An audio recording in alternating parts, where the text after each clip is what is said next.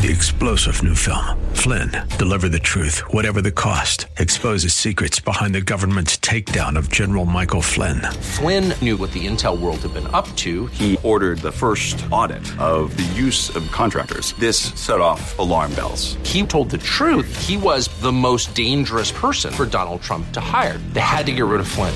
Flynn, deliver the truth, whatever the cost. Available now. Watch it today. Go to salemnow.com. Salemnow.com.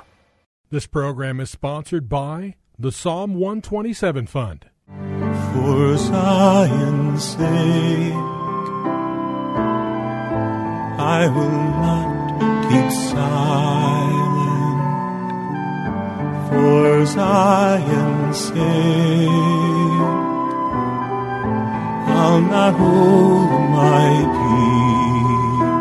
peace. Welcome to For Zion's Sake. Isaiah 62 1 is taken directly out of the Hebrew Scriptures when the prophet Isaiah declared, For Zion's sake I will not keep silent, and for Jerusalem's sake I will not keep quiet, until her righteousness goes forth like brightness, and her salvation like a torch that is burning. Your hosts for the program are Shelley and June Volk, Jewish believers burdened to see Jew and Gentile become one.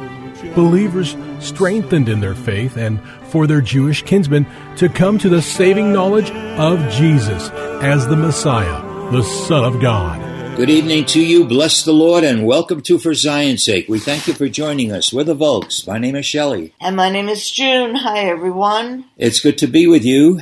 And if you've been with us earlier this week, you know we're looking at Second Chronicles chapter 20, a, a vital chapter, and that has messages for us today, even though this took place in the in around the 800 BC area. So God is the same, and what He spoke through Jehoshaphat and the people of Judah is so valid for us today. As we spoke earlier this week, three armies were coming against Jehoshaphat, and when he was told what was happening, his first response was fear, but immediately he turned his attention to seek the Lord, and he prayed a kingly prayer. It began in verse uh, 6 and it went through verse 12. And I want to highlight what it says in verse 12. This is the conclusion of his prayer. O our God, wilt thou not judge them? For we are powerless before this great multitude who are coming against us, nor do we know what to do, but our eyes are on thee. It's such a key, Junie, as we spoke, that our eyes must turn to Jesus. And then when they were confident that God would answer, and we see the rest of the chapter is the answer and the result of it. The Spirit of the Lord raised up Jehaziel, a prophet, and he gave the word of the Lord by saying, Thus says the Lord, do not fear or be dismayed because of this great multitude, for the battle is not yours but God's. Tomorrow go down against them. Behold, they will come up by the ascent of Ziz, and you will find them at the end of the valley in front of the wilderness. You need not fight in this battle. Station yourselves, stand and see the salvation of the Lord on your behalf. O Judah and Jerusalem, do not fear or be dismayed. Tomorrow go out to face them. So they went out and faced them. And it says in verse 20, And they rose early in the morning and went out to the wilderness of Tekoa. And when they went out, Jehoshaphat stood and said, Listen to me, O Judah and inhabitants of Jerusalem. Put your trust in the Lord your God, and you will be established. Put your trust in the prophets and succeed. And let's go further. Verse 22. And when they began singing and praising, this is going out to battle. They began singing and praising. The Lord set ambushes among the sons of Ammon, Moab, and Mount Seir, who had come against Judah. So they were routed. For the sons of Ammon and Moab rose up against the inhabitants of Mount Seir, destroying them completely. And when they had finished with the inhabitants of Seir, they helped to destroy one another. What an incredible answer to the prayer that God intervened. The battle was his, not Jehoshaphat's, and these three armies destroyed one another. It was unbelievable. Then it says they, they Judah came to the lookout of the wilderness. They looked toward the multitude, and behold, they were corpses lying on the ground. No one had escaped. And when Jehoshaphat and his people came to take their spoil, they found much among them, including goods, garments, valuable things which they took for themselves, more than they could carry. It took them three days to do this. Then in verse 26 we read, Then on the fourth day they assembled in the valley of Berakah, for there they blessed the Lord. Berakah means blessing. Therefore they have named that place the valley of Berakah. And every man of Judah and Jerusalem returned with Jehoshaphat at their head, as their head, returning to Jerusalem with joy, for the Lord had made them to, to rejoice over their enemies. And they came to Jerusalem with harps, lyres, and trumpets in the house of the Lord. And the dread or the fear of God was on all the kingdoms of the lands when they heard that the Lord had fought against the enemies of Israel. So the kingdom of Jehoshaphat was at peace, for his God gave him rest on all sides. Junie, it's such an incredible story, and there's so many points that we need to point out so our listeners and we can take heart about this. This was a terrible situation that King Jehoshaphat was praying, but it's so real. So let's look over these things that we spoke, and we pray that you would, if you haven't heard the programs, uh, get onto our website, shelleyandjunevolk.com, and you can hear transcripts of the first three programs because this, this chapter is pregnant for us today. And I think what we pointed out during the week was the prayer of Jehoshaphat came through his spiritual father or the fathers of the faith. Yes. Through David, who was also king. And we pointed out that when King Jesus came, he taught us to pray. Yes, Lord. And he prayed to his father, but he taught us to pray to our father. And we see that the faith of the God of Abraham, Isaac, and Jacob remained the same because even in the days of Moses, we saw that the battle was not Moses or Israel's. They were at a place where the Egyptian army was after them and there was no place for them to go with the the Dead Sea the Red Sea before them and it parted and all the enemies of Israel were drowned and lost and Israel walked through as the sea parted to dry land. So faith in God Jesus. is the same yesterday, today, and forever. And our Lord works the same way in and through an individual life and the lives of people who follow Him, who are called by Him. The church today are Jews and Gentiles made up to be one new man and trust the Lord with all of our heart, soul, mind, and strength. An unsaved Israel doesn't know the name of Yeshua or Jesus as King, but they will one day. Yes, and Lord. we as the church should uphold Israel and pray for them to come to know the Lord because that is the return of the Lord. Because Israel will say, Blessed is he who comes in the name of the Lord. Baruch haba Bashem Adonai. Hallelujah. Yes, Lord. You know, Junie, it's interesting that you point out Moses.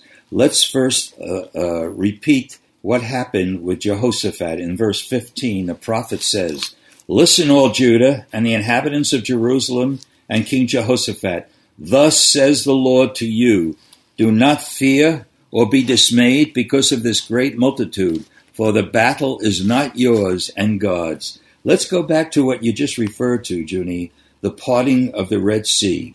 It says in Exodus 14, beginning at verse 13, But Moses said to the people, Do not fear, stand by and see the salvation of the Lord, which he will accomplish for you today. For the Egyptian whom you have seen today, you will never see them again forever. There's such a parallel between Moses and Jehoshaphat. And you pointed out that Jehoshaphat was inspired by David. And uh, again, these are men of God who, despite maybe the initial fear that comes upon them, they immediately went to the Lord because salvation is of the Lord. And most of the battles that we pray, Junie, we try to solve on our natural by our natural selves. But we need to remember the battle is not ours; it's the Lord's, and we will notice that, we'll know it, and we'll see the reality of it when we eh, confess our weakness or our inability. And we see Junie in that prayer something that's so powerful, and we want to emphasize it again. The first thing that Jehoshaphat did was he set his eyes upon the Lord. It's interesting, we spoke about prayer from Psalm 5 the other week, and this is exactly what Jehoshaphat did. He cried out, and in that prayer there was an expectation that God will answer that prayer. So we need that prayer is our first line of defense, and in that prayer we must place our eyes on the Lord and trust the Lord. And we see uh, in other words, we have to also recognize that this battle must be won spiritually, and we can't do it out of our flesh. We must, we must set our eyes on the Lord and see the Lord bring forth, bring forth a victory. Again, the battle is the Lord's. That's why when we hand over the, the issue to the Lord, we will see a victory. Again, verse 15 the prophet said, Do not fear or be dismayed because of this great multitude, for the battle is not yours, but God's. Hallelujah. Um, eh, what I think of now, Junie, is in the church today, there is such a, a, a need for true prophets to come forth and give a thus saith of the Lord. I pray that the gifts of the Spirit can be released and uh, the church will be a lot stronger because of that. Put your trust in the Lord your God, and you will be established. We just read in that. Put your trust in his prophets and succeed. All right? And we see also we when we pray, we must wait to receive instructions from the Lord. It's his battle plan, not ours. The word of God says, not by might, not by power, but by my spirit, saith the Lord. And we see, we read in verse 15 in Second Chronicles, Listen, all Judah and the inhabitants of Jerusalem and King Jehoshaphat. Why did that happen? Because it says in the verse before that, Then in the midst of the assembly, the Spirit of the Lord came upon Jehaziel. We need to see the Spirit of the Lord come upon uh, our get togethers when we're assembled together and we can hear a thus saith the Lord. It's missing in the church today, but I believe if we take uh, Second Chronicles 20 as an example, I believe the Lord is well willing and waiting to release these gifts so we'll be operating in and through and out of and by the Spirit of the Lord and not by our own fleshly attitudes. So let's pray, Junie, because there's so much more we're going to go through tomorrow. But this Second Chronicles 20 is so instructive.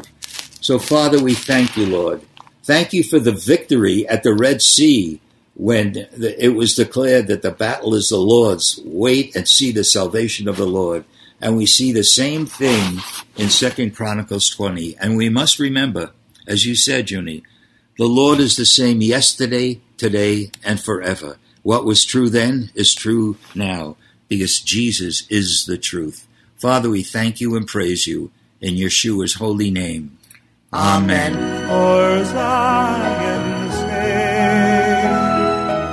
Thank you for joining us this evening. If you would like to get in touch with Shelley and June, you can write to them at P.O. Box 1784 Scottsdale, Arizona 85252. That's P.O. Box 1784, Scottsdale, Arizona 85252. And you can also contact them on their website, ShelleyandJuneVolk.com. That's ShelleyandJuneVolk.com. Until next time, the Lord bless thee and keep thee. The Lord make his face to shine upon thee and be gracious unto thee the Lord lift up his countenance upon thee and give thee peace.